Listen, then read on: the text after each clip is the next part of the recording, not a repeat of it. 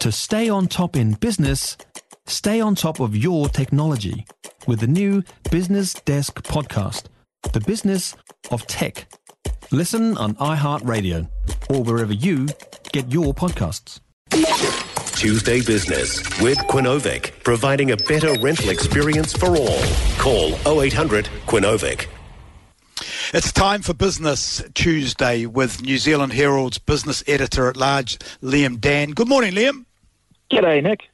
Uh, I'm very interested. I've been teasing this the whole show. I, yeah. Over the weekend, you wrote uh, that you, with your decision or your your ideas on Aaron, Elon Musk bid to take over Twitter. Uh, you think it's a very interesting business story at the moment. Now he's just found his $66 billion. What are your thoughts? Yeah, well, I wrote, I wrote, I wasn't so keen on him um, getting control of it, and, and he has. So, um, and, and, it sort of doesn't surprise me. He, he's, he's the kind of guy. He's just he's on a roll. He's a world richest man with something like uh, 400 billion New Zealand dollars, um, and so he can afford to do these things.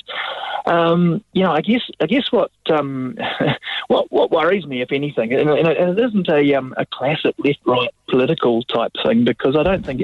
First of all, I think he transcends that a bit. Um, he's uh, very much his own man in a whole bunch of areas, but and and, and also, you know, look, the, the world's business leaders they're not socialists; these are capitalists, and so I don't have a problem with him making a lot of money.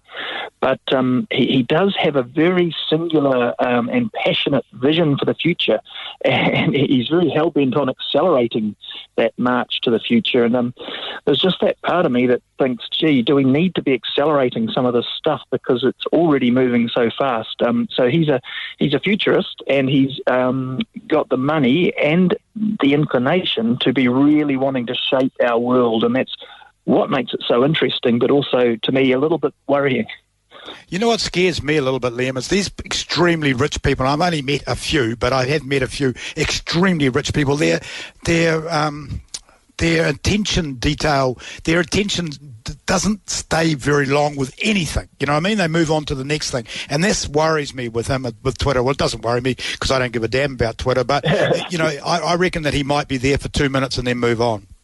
Well, that's right. You know, you, have actually got a, a, really large company there of people who to have to deal with all that. Um, you know, it, one of the things is, you know, it's it's why we have um, boards and um, you know shareholders, and, and, yes, you have companies with singular entrepreneurs who kind of um, who, who, shape things. You know, your Rod Drury's and Xero, but they tend to evolve into more sort of um, uh, widely held organisations, and that that sort of um, uh, creates a bit of stability. Whereas, whereas Musk, really, it does feel like the world's his plaything. Um, now, you know, uh, uh who doesn't? His passion for clean technology and solar power, great. But the, the thing, you know, where he's into artificial intelligence and plugging yeah, our brains into computers, I'm not quite so keen on. Yeah. And, and so, so you just don't know where it'll go.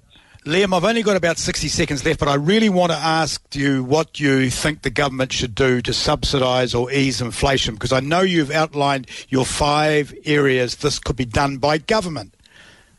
Yeah, it's a tough one because the, the reality is I, I, did did a sort of a five things list, um, and some of them are just terrible ideas. Like, like you know, governments can do things like price freezes, as, as Rob Muldoon did in 1982, and businesses managed to get around it. Inflation happened anyway, and, and really it just, just distorted the economy. Uh, so there's things like that, and e- even what the government is doing with um, uh, subsidising public transport and fuel taxes. And to some extent, even what National might do with taxes, the trouble is it's all putting money in our pockets. And really, when you've got inflation uh, stimulating the economy is, is, what you don't want to do. You need to be taking demand out of the economy, right. which means the real hard stuff is, is, is tough government spending decisions, uh, maybe spending less or being very cautious with, with how much you spend. And I notice that neither National nor Labour says they're prepared to spend less yet. But um, you know, thanks, if, if thanks, Liam. I've got to go to the news, but I, I appreciate you every week. I appreciate you, and, and uh, I understand.